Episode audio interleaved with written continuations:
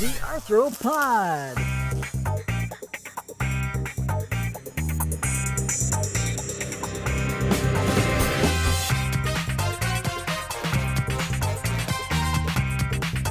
The Arthropod is the home for the wonderful, weird, wacky world of insects.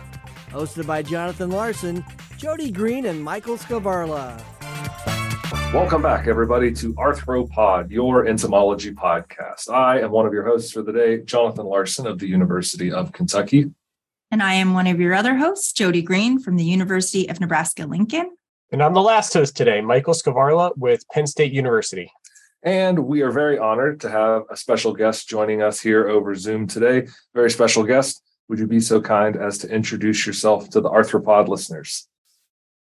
My name is Rick Vetter, Rick and I'm a retired staff research associate from the University of California, entomology and spider Welcome. expert.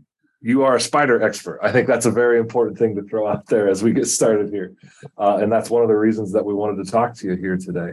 So we have been coming up with uh, our our Halloween season programming. Jody, Mike, would you agree that that's kind of what we've been thinking about in the last couple of months? Yeah, now that it's October, it's spooky season. Spooky season. Um, what's spookier than spiders to a lot of people was sort of one of the thought processes that we had. And so we uh, cooked up this episode today with you. Our next one is actually going to be forensic entomology. So we're I think we're having a really a, a cool October here this year. But we're diving into spiders with you. Uh, we were hoping that maybe uh, as we kick off the episode, though, you could kind of share your origin story with the listeners. How did you get into spiders, and sort of what was your career focused on? Well, what got me started in, uh, in spiders was I, I was really always interested in predator prey interactions. It's just fascinating. You've got butterflies that, that look like dead leaves with holes in them.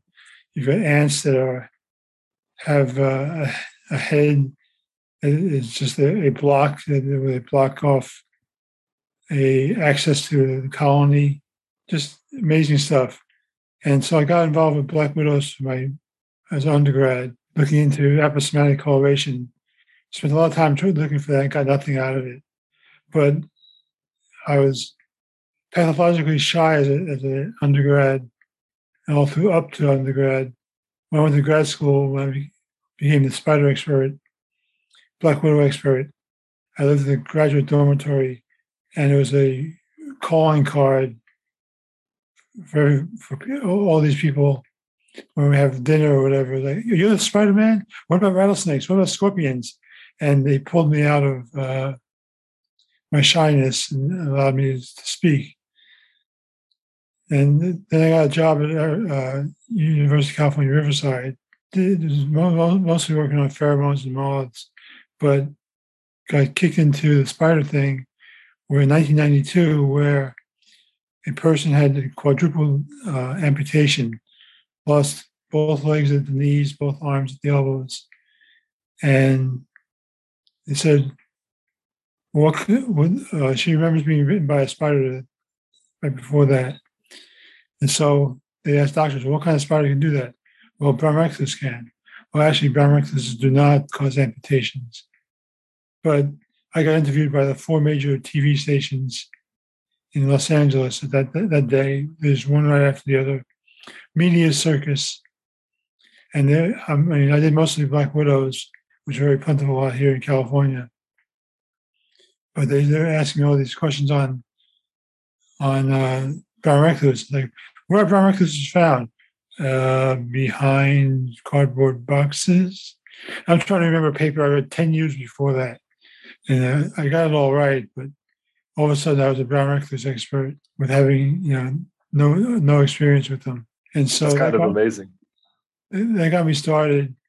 And so I started talking to people around Southern California.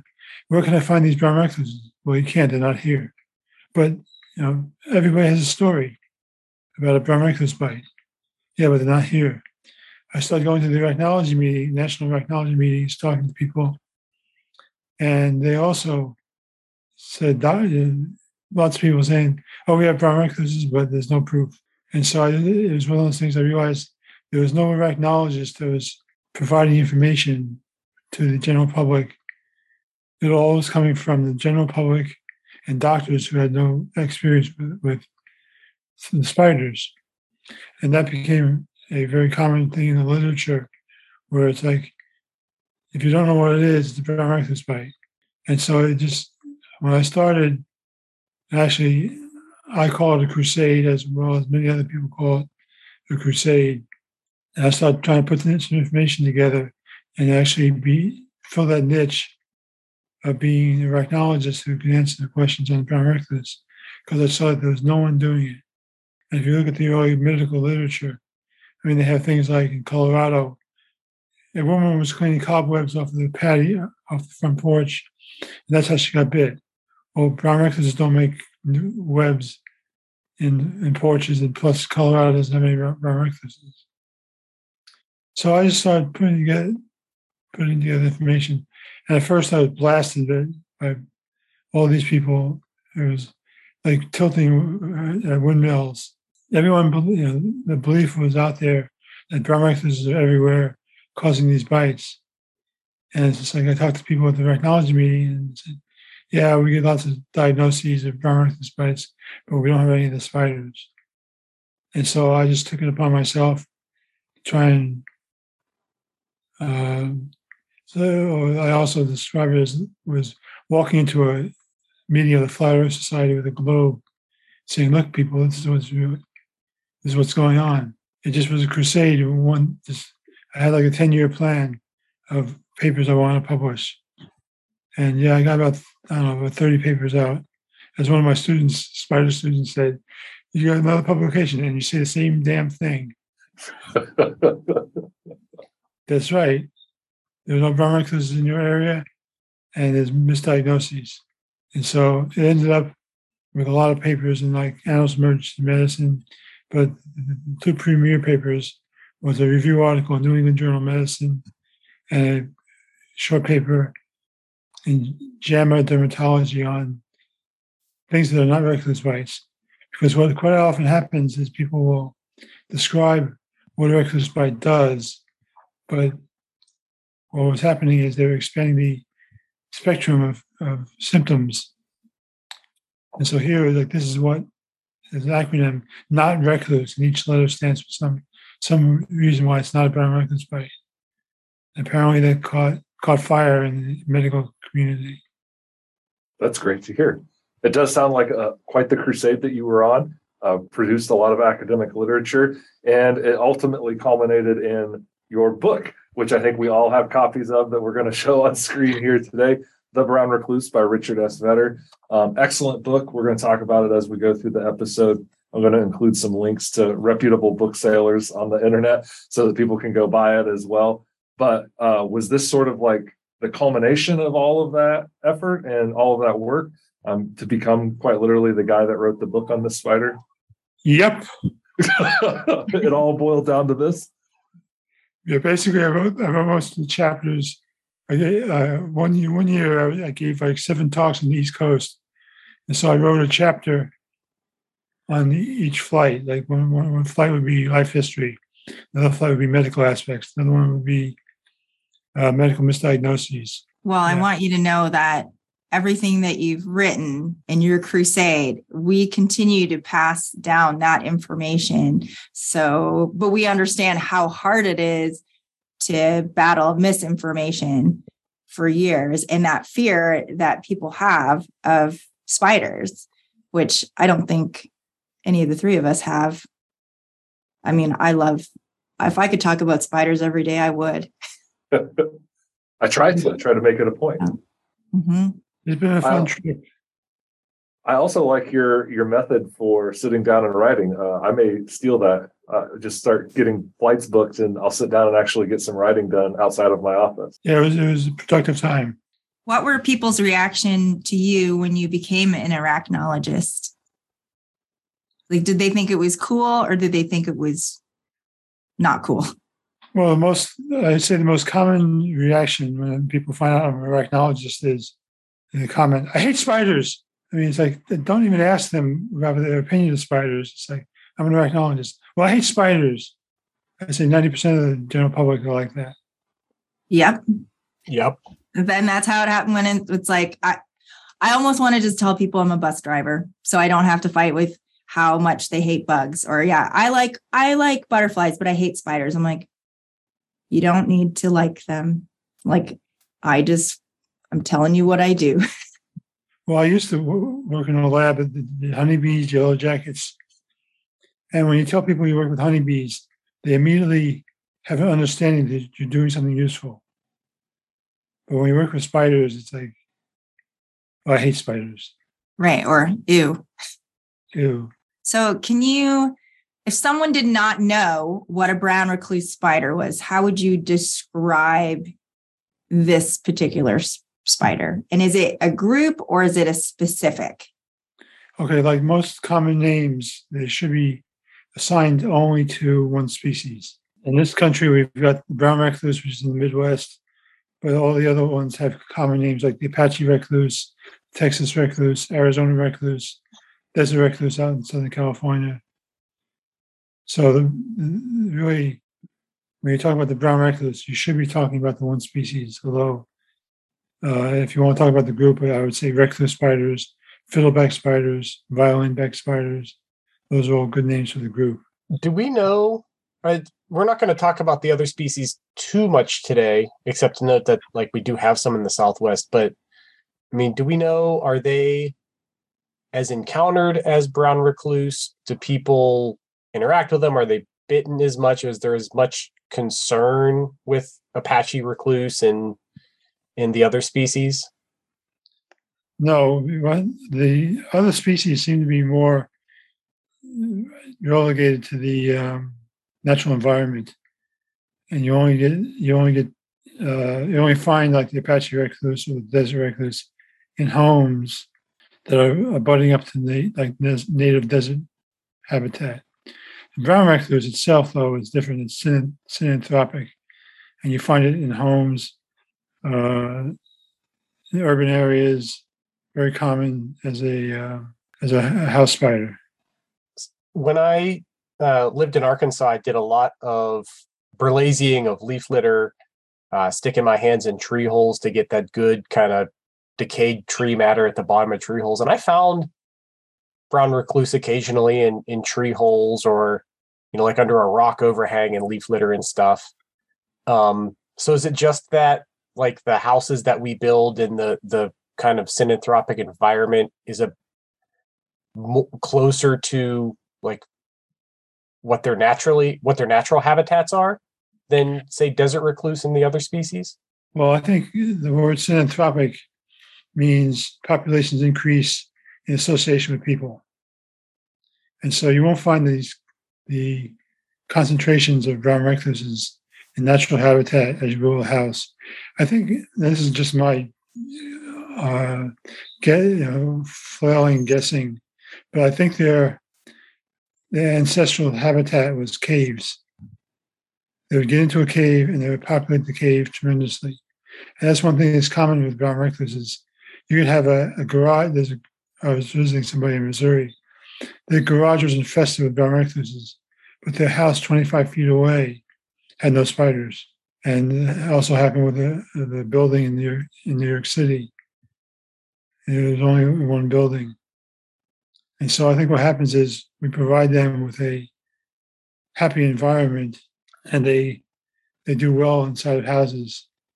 And it may just be the a spider infestation. They don't disperse well. So, how about some ways that people can know that they're looking at uh, Loxosceles reclusa? What are some of the identifying characteristics of that spider in particular?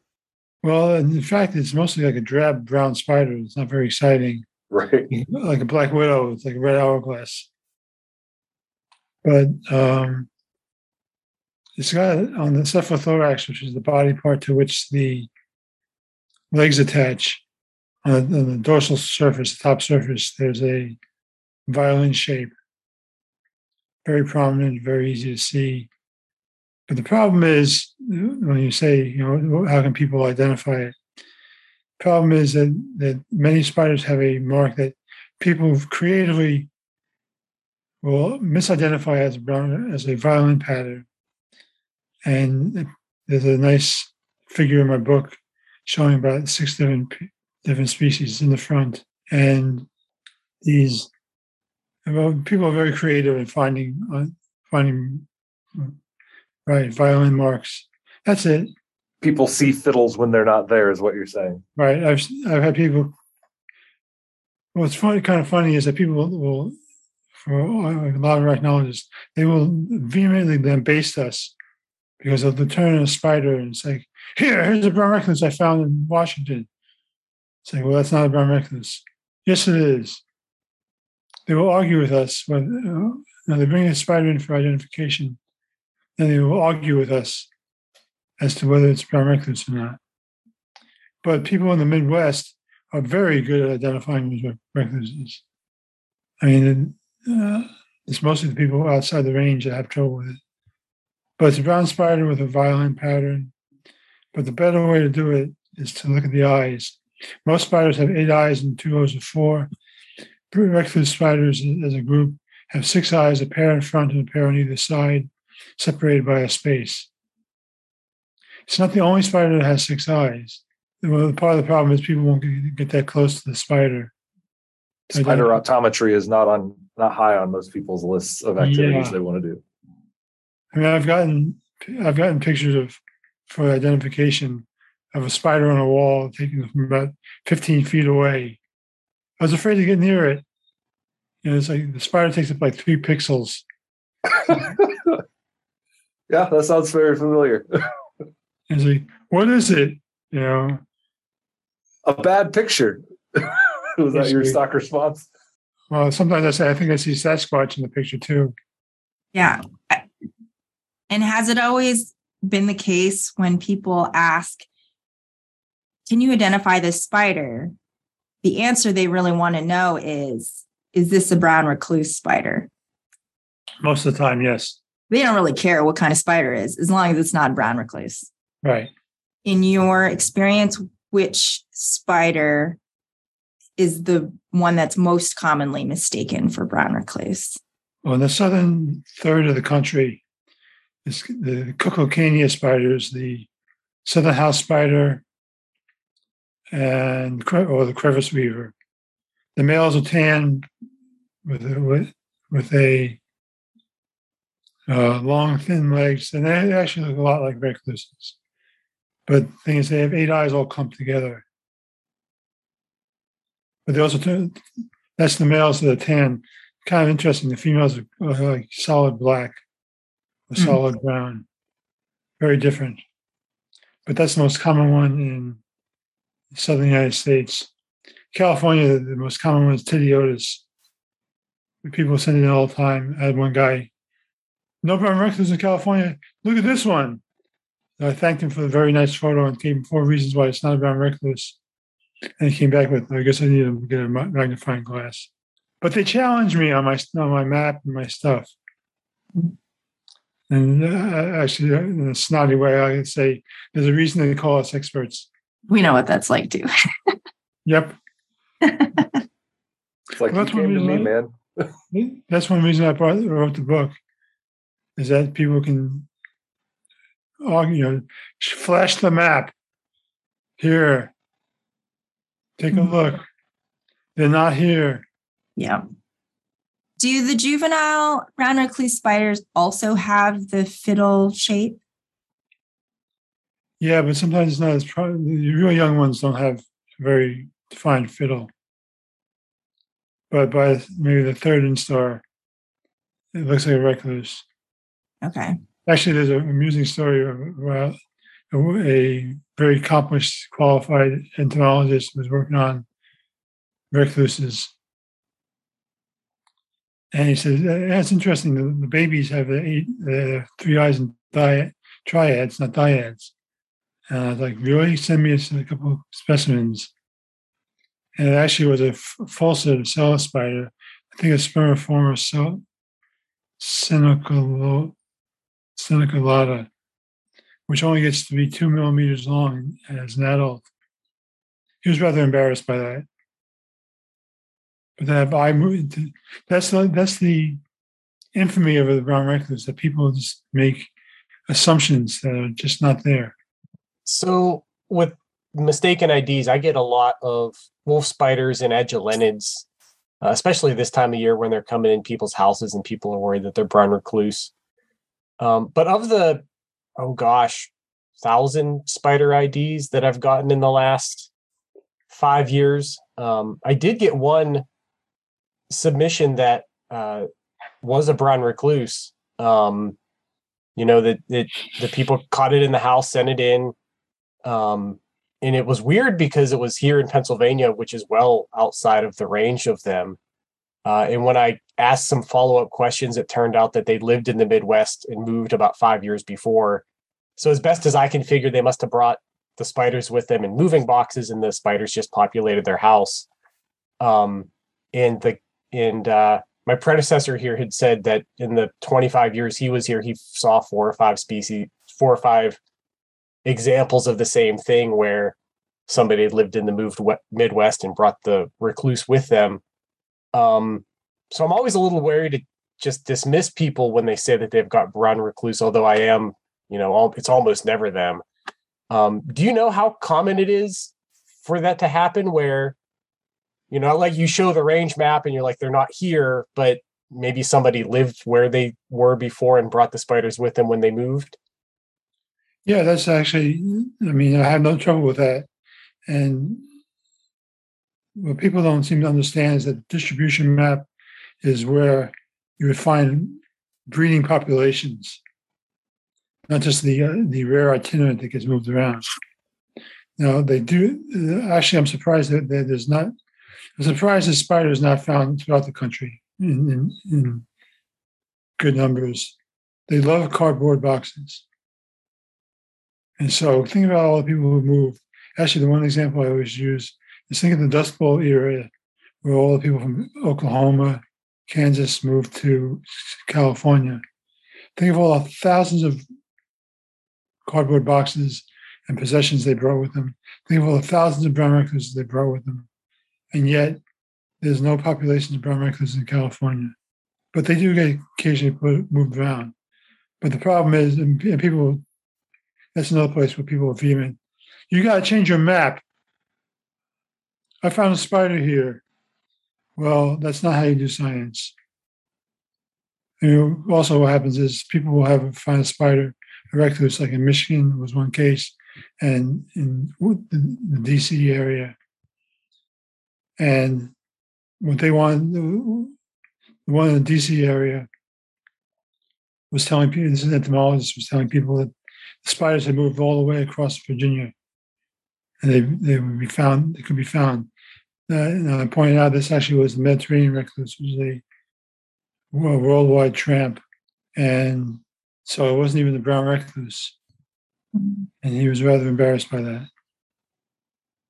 I'm glad you brought up Mediterranean recluse because I was going to ask. Um, that's a species, like you mentioned, has been shipped worldwide.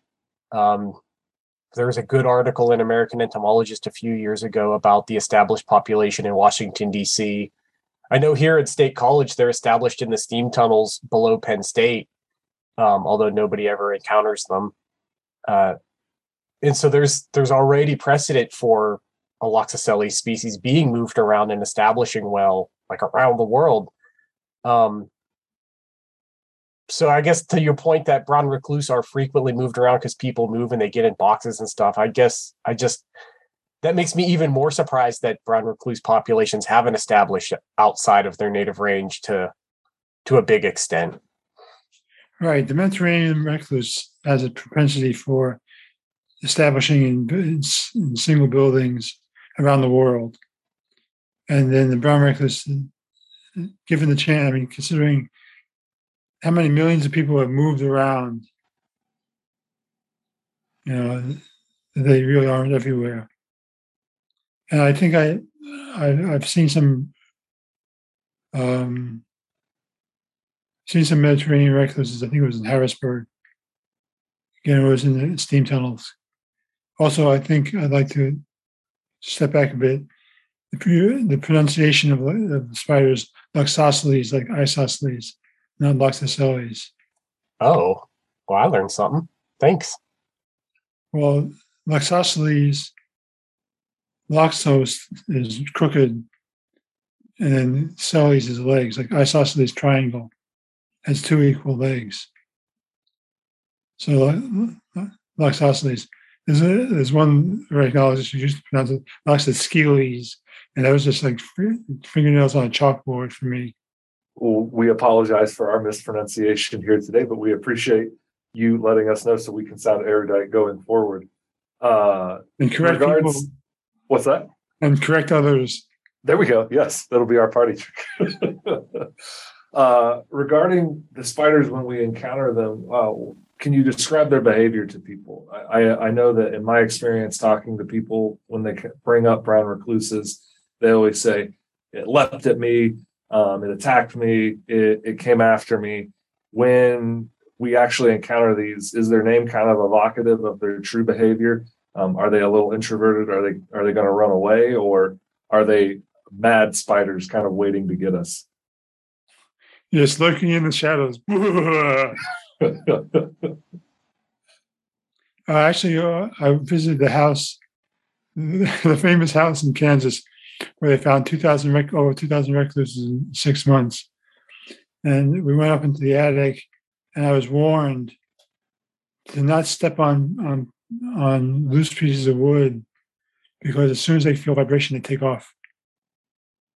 So they're they're not interested in hanging around. Now, lots of spiders are reclusive. So it's just that I think what happens is that name just stuck with the brown recluse. But no, they're not looking out, trying to bite, trying to get you. They don't jump. Um, actually, in those experiments, they're very difficult to bite. There was one paper, I, I can't find it anymore, where they tried, they pushed recluse spiders into like rabbit skin or whatever. And the, the author said, I was afraid I was going to crush the spider's head before it would bite. It just, and Will, Willis Gertsch, named all like 48 species of recluses from Panama northward, said he collected them all with his bare fingers. No bites. That's very uh, very impressive skill, I would say. Uh, nice little factoid. Uh, well, also, in, in transferring, I've raised like five species of recluses, and transferring them from a small vial to a bit larger one. I probably had hundred case, cases where, hundred times where the spider went out of the vial and up my forearm. Of course, I flick it back into the the countertop as fast as possible but they had no interest in biting me. Some lived experiences. Uh, I would also flip it as quick as possible. I, I just want to put that out there. Jody and I have handled these before, uh, and that was usually my reaction.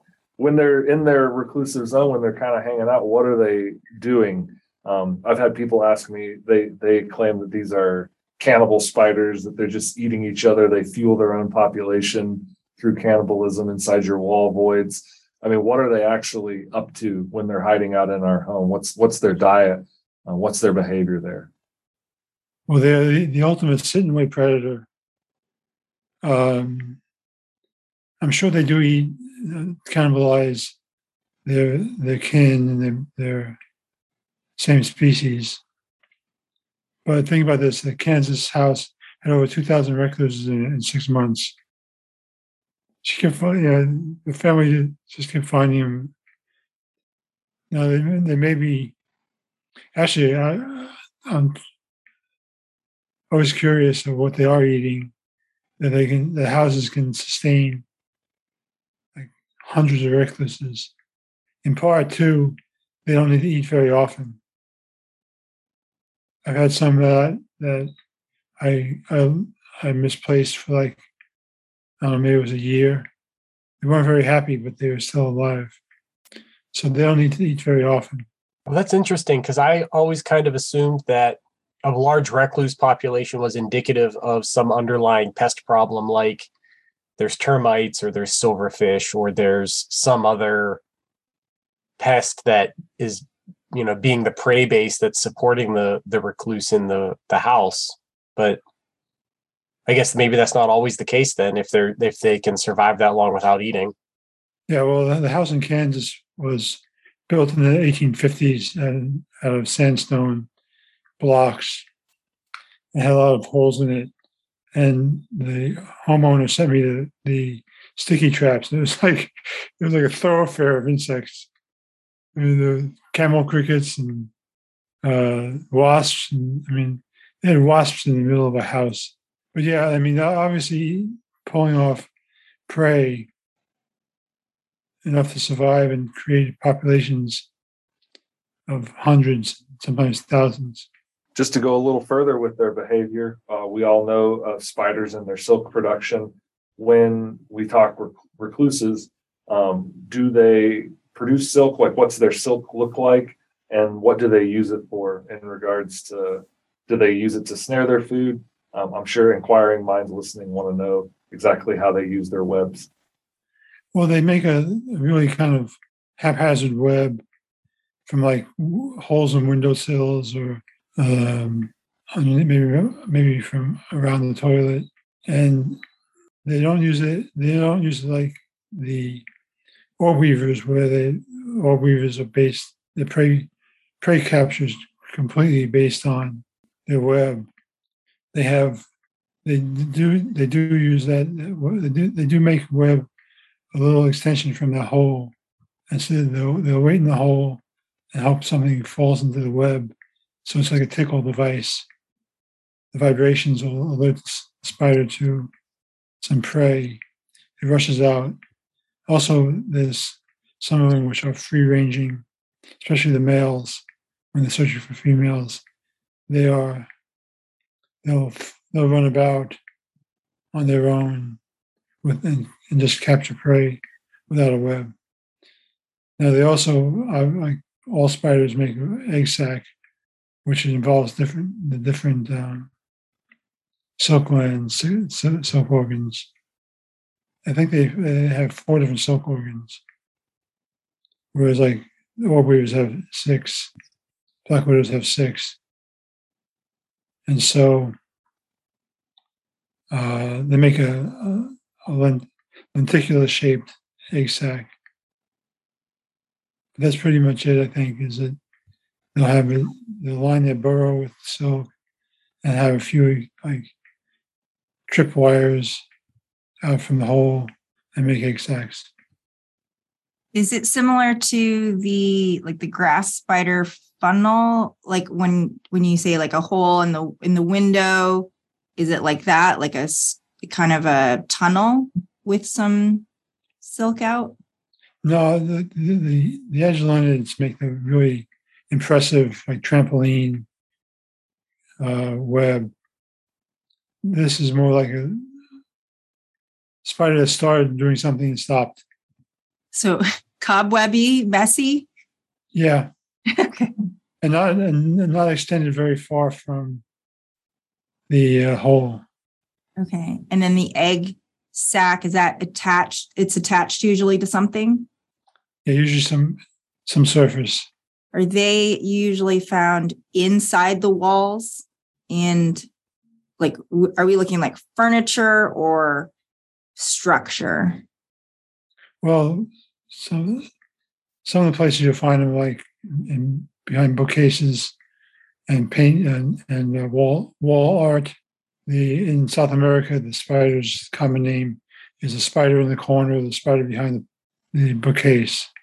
So I think what a lot of people are going to want to know about is the venom of uh, brown recluse, since you know that it's not just the spider; it's the bite that everybody is scared of. Um, so let's talk about the venom for for just a minute. Is it uh, you know, you mentioned that bites are difficult to get. Um, it's difficult to even make them bite rabbits or or other things. Um, I guess first, do bites occur like when when brown recluse are pinched in clothing or something? Like, do we have known bites that are definitely brown recluse bites, and and if they do occur, um, is the venom everything that people are scared of like these photos that you see online of brown recluse bites where you know somebody's got this progressing uh uh, necrotizing spot on their arm. Like, is that the brown recluses do that? Um, is it everything that people is are are scared that it is? Okay, you've just asked like four or five questions. I know it's yeah. So I guess can you can you talk about um like do brown recluse actually bite people and when when and if they bite people is the venom as scary as people think it is like what happens with a bite okay there's lots of confirmed bites by brown recluse where people roll, roll over on them in bed and crush the spider actually the dermatologist in missouri who specializes on them said it's very common for women women to get bit on the inner thighs because they wear tight pants so they put on the pants and get nabbed now actually i'll answer some of the other questions you go on go online and see those photos. A lot of those are misdiagnoses. In my in the book in the in my book and in the New England Journal of Medicine article, we list about forty different conditions that can be or have been misidentified as recluse bites. So things like bacterial infections, MRSA is a big one. But actually, let's go. I'll get into misdiagnoses later most recluse uh, now, now, i like to make an analogy of recluse bites to car crashes if the only car crashes you heard about were people driving 140 miles into a stone wall you would think my god no one should ever drive a car but most most of the 90% of the bites by recluses end up in just inflammation no big deal 10% end up in a situation where you you may need a, a skin graft. And then less than 1% is a systemic response, usually in children. Most recluse bites just look like a little rash, not a big deal. But again, it's the just like you know the minor car crashes or you know dented, dented fenders or whatever, they don't make the news. You know, man backs into a wall, film at eleven doesn't happen because it's it's most the most common stuff, but it's not news. And so what happens is is even with the confirmed and verified recluse bites, it's the extreme ones that make the news or the medical literature. And what happens is people assume that that's the average thing to happen. So when you say confirmed bites, how does that happen? How it's usually a medical professional, right? And what is the diagnosis? How do they determine if it is a spider bite? Well, some of us in uh, Geoff Isbister, Geoff Isbister in Australia, and, and I have been pushing this thing that it's not a spider bite unless you can find a spider in the act of biting. So you feel something on your leg when you're in bed, roll back the sheets, and there's a spider that is crumpled up. Or you pull a spider out of uh, clothing. Too often in the, in past history, and this is the loxoscelism expert Philip Anderson said the early literature on brown recluse bites is basically useless because and actually one of my colleagues said he was told in medical school if it's necrotic lesions, a brown recluse bite.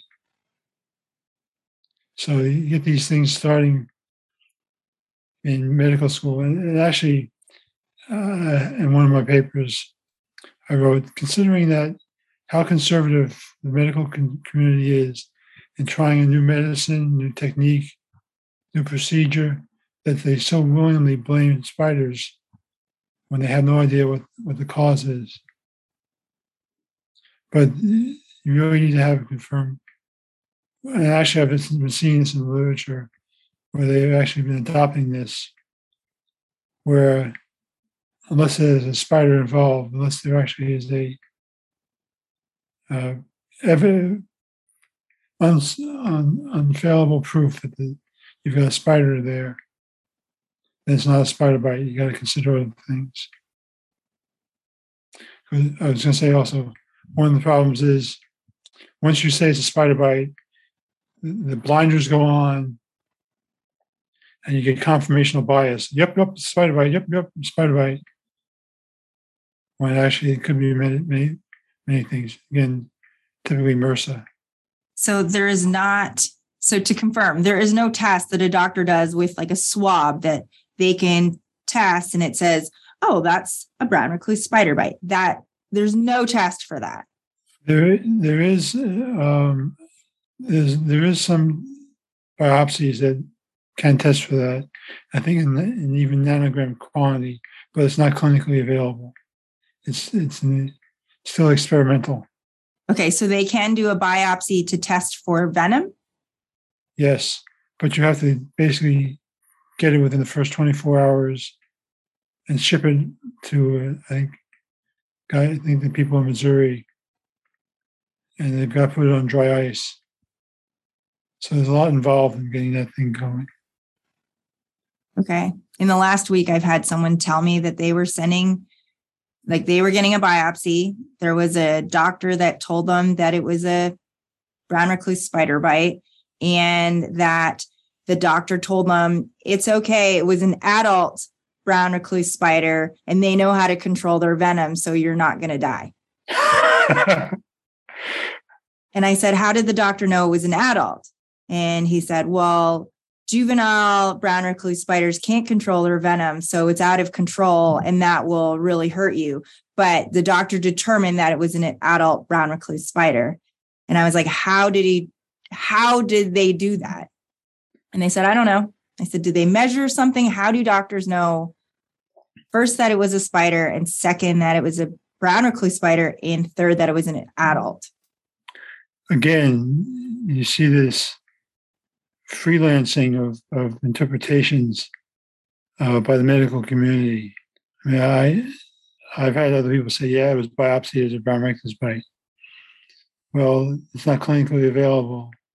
Yeah, okay. but they make, they, for some reason, again, with entomologists and the medical community, they just make up stuff. Sounds good, but they just make up stuff. Yeah. And then they bring all their bugs to me to have them identified because they were bitten by a spider. And then they start spraying their house. So, right. Yeah. Using pesticides, soaking the house, uh, stripping off the walls. So, do you think that the medical practitioners contribute to this misinformation? Oh, they have for decades. But actually, the, with all the publications I've gotten out there, I've I've had two physicians tell me I've changed the way that doctors diagnose lesions of spider bites. And I see the in the, in the more recent work, more recent publications, they'll say you can't call a spider bite unless you got a spider, and you got to consider many other things in the differential diagnosis. So I've actually changed the way doctors diagnose spider bites and before, and I did it in my lifetime. I didn't yeah. have to, I didn't have to die first. That that's gonna feel really rewarding. Uh, to you betcha. Damn straight. especially uh, since, especially since this was not my my real job. I did all this work in my spare time, which amazed one of my my colleagues. I mean, he said, "This is an avocation, not a not, not part of your position? No, it was all done because I saw this this niche that was open, and seeing that. I mean, the mistakes were being made. Mm-hmm. Again, you call a spider bite. Again, people will when it's a bacterial infection, people spray the house, and then they argue with entomologists. Do you think there's a potential for that range to expand? Is that so? Is that the native like the map, going back to the map. So when we are like, do you think, I guess, moving forward, do you think there's a potential for that range to expand? Probably not. I mean, they've had millennia to figure out where they want to live. And again, people find one spider. Actually, the ones I really like is where they they'll send an email saying, "I found a brown recluse in in like Washington State. You need to change your map. No spider image, no proof, just their their impression. But brown recluses don't disperse easily. with the global warming and all that, and they don't they, they don't they don't balloon like widows and, and orb weavers. They they let, let out some silk and then they waft away on air currents and become aerial plankton. Recluses don't balloon. So I have actually one question is how do they get around? I have no idea. I mean, you don't find them often running. I mean, uh, yes, arachnologists. Have you ever seen a brown recluse crawling around at night, like in Mississippi? No. So I don't know how they get around. Uh, right now, mostly it's people, but again, they've been moved around for years. Like I said, you know, like in the Dust Bowl era, thousands of spiders mm-hmm. uh, given the chance to start life in a new area, and they haven't. And what may happen is global warming is they won't go further any further north. They may burn out in the south. I think a big question that I have for you is after hearing all of this, do you think the fear is justified? I mean, this is the spider that we get asked the most questions about as extension professionals. You know, I have people, we take a, a recluse out, we include it as part of our traveling arthropod zoo. We have living ones in our insectarium. And I mean, people, they freak out. They, you know, they tell me that I'm, I'm a hazard to society carrying that around. Uh, is this justified? Like, should people feel this way? And if not, what, what, what should they feel? Well, when I give talks, I go, I show, I will flash up a uh, mortality table, and the three biggest killers are still alcohol, tobacco, and fatty foods. Spiders are way down on the list of things that cause problems, but I've gotten more, many contacts from people from the, the Midwest, Mississippi, Alabama, Kansas. They, they'll say, I've raised one, one guy was like, I raised four kids in this house in 17 years. We had recluses, and none, never had a problem with them. Guy in Missouri had them collected like 45 in his house, including one that fell on his arm while he was getting dressed. No bites. So it's it's exa- over exaggerated as far as their their threat to society when you've got somebody who can live with 2,000 recluses in the house, it took 11 years before they got bit by one. They reached inside of a sleeve while doing wash. It said, took some Benadryl and then went away. But yeah, people's response to this is just misplaced. So right now, I'm dealing with a brown recluse house that has probably about 200 to 300 brown recluse spiders from what I've seen and what they've brought in on various glue boards. And the family just recently paid for a fumigation and they're still seeing spiders. Well, from what I've, the information I've gotten from the pest control industry, I'm pretty much the, the, the spider expert for the, for the whole industry that fumigation works nicely. Um, well, it works nicely as far as reducing numbers. I don't think you can mm-hmm. ever, I think that the the karma or their the comment is we don't tell them we're going to eradicate them or eliminate them. We're going to reduce the numbers to lower. And one of the problems is that, and this is a study I tried to do, but uh, couldn't get the spiders to cooperate. The, the fumigation is based on how how much you need to kill drywood termites, and so it's like 1.8 units or whatever. For killing the spiders, like 3.8 or 3.0. The big unknown is what what's it take to kill the spiders in the egg sacs. Mm-hmm. So what they do is they use 10x times the drywood termite, drywood termite rate, rate in order to try and knock down the egg sacs.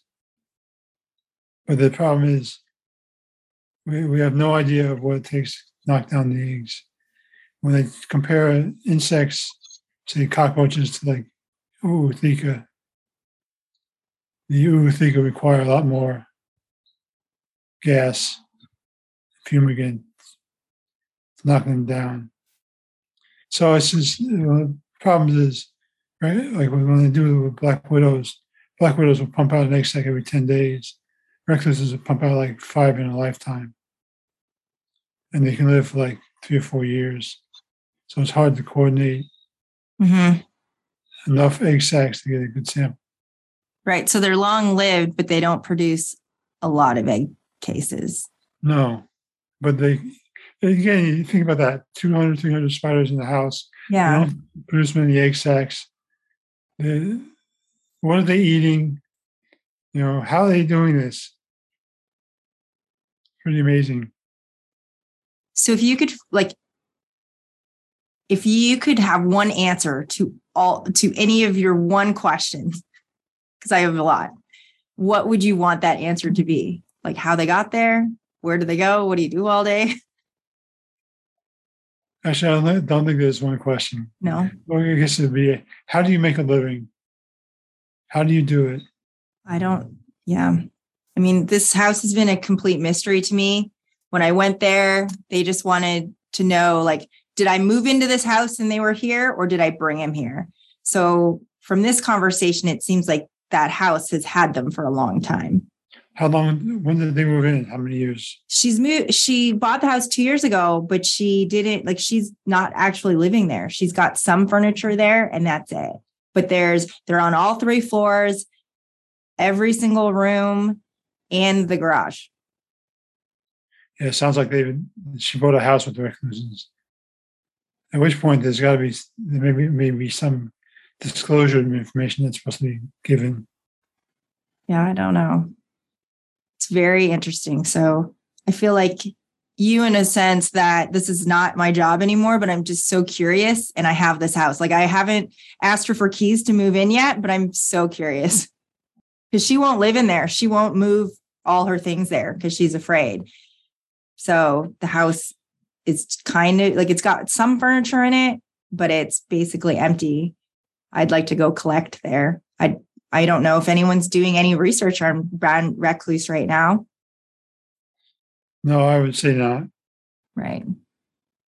And I think in the future, since with all the calls this year, the increase um, here in Nebraska, I I believe it will be more next year and probably more calls in the future.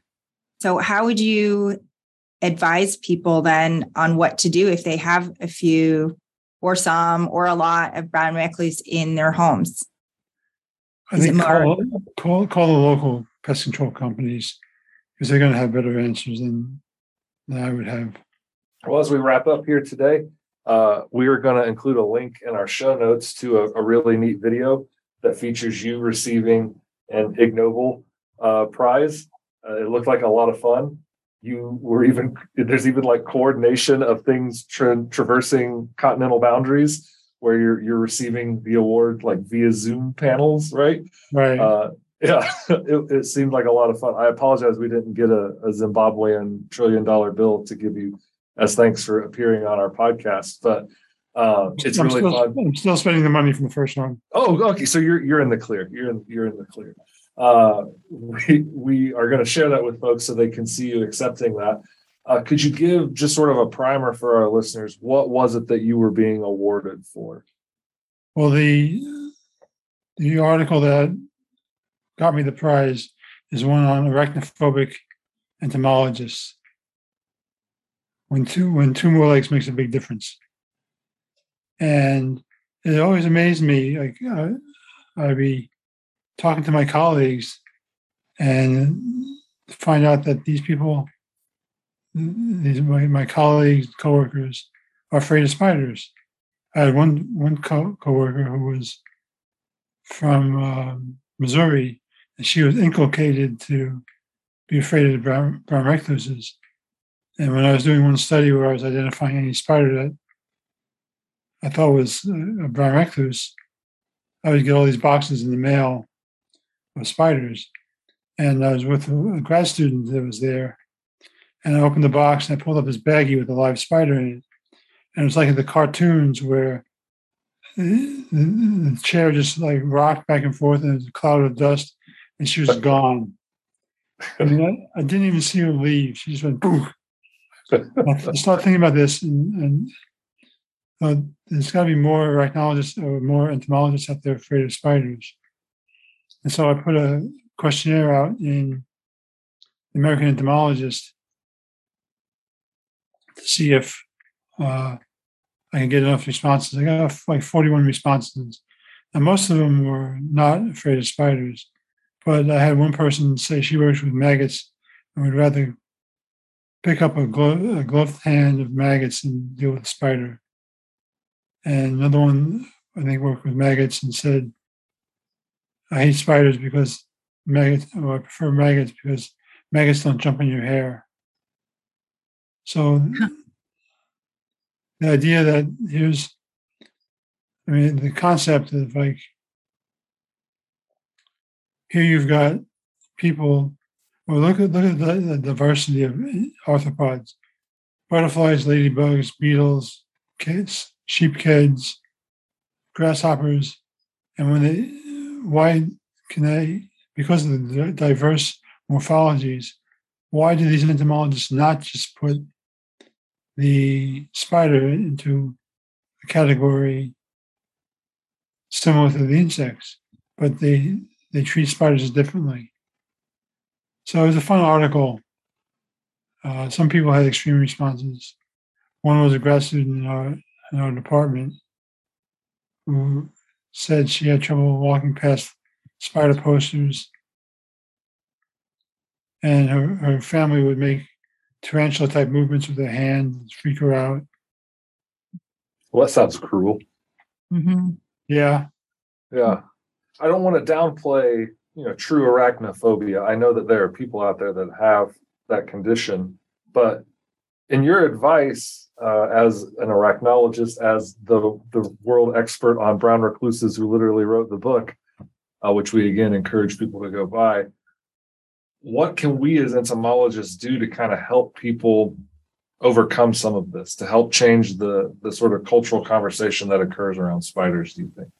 Well for a lot of people just exposure to the spiders like in jars can create a different situation the woman in, in kansas with the 2000 recluses she was arachnophobic but she just started observing the spiders uh, actually it's kind of funny after like a year or two or after a year of collecting, she said, "Oh, there were two brown recluses on my behind my head headboard by the bed." And she says, "And what did you kill them?" Ah, I was too tired. I thought, "Hell, I'll get them tomorrow." And so she was able to go to bed with the recluses on her wall. But exposure to spiders is one way a lot of people deal with it start off with spiders in jars, small spiders. Actually, jumping spiders, salticids, are extremely cute, and people people seem to have no trouble with that one. So you might want to start with salticids and work your way up to tarantulas. I like that idea. We can use uh, Lucas the spider. I don't know if you've seen that cartoon spider floating around on the internet. He's a big, cute salticid with with big puppy dog eyes. Yeah, this weekend someone said, I saw a spider and I thought of you. And they said it wasn't as scary as usual. And I said, Was it actually kind of cute? And she was like, um, kind of. And I was like, Oh, that's a jumping spider. They're very cute. Yep. Colorful. Cat like. Yep. People can relate. Right. Well, I just want to say thank you uh, for all of your your knowledge that you shared today. Thank you for the great book. Uh, thank you for working on this spider that so many people seem to just inherently dislike and giving us, arming us, people like Jody and Mike and myself who work with the public a lot. Um, it's just, it's a gold mine of information to be able to turn to people with and say, you know, it, the reality is this, that, that this is what the spider can do, um, that your bite probably has a different problem uh, that it came from. And so it's, I just wanted to say thanks, I guess. Jody, I, I know holds your book in high esteem as well. Do you want to throw in some thank yous? Yeah, I mean, I just appreciate it. I appreciate you having all these resources for us that we use all the time. And I might just buy the lady and the pest control person your book, give me a copy so they can learn about what the problem is.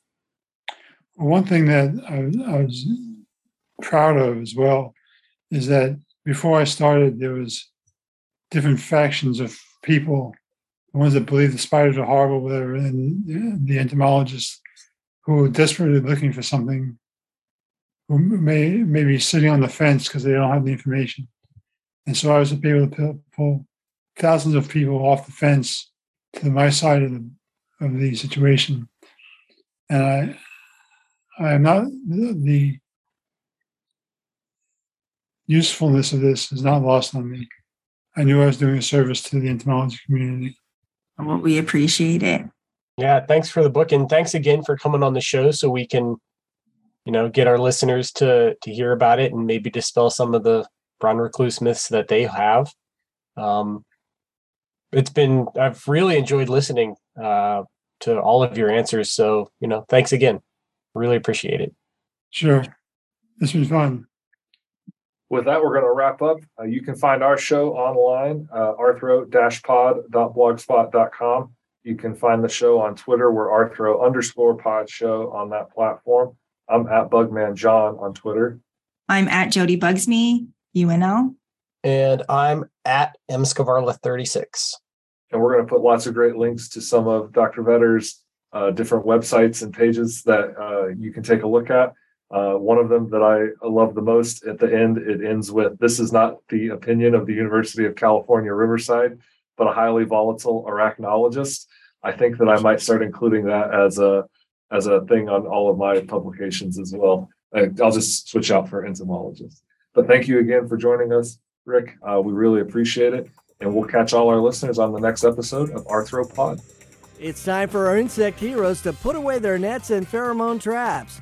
Join us next time, same bug time, same bug channel, as the Arthropod Gang make the world safe from poor insect podcasts. Until then, keep on bugging.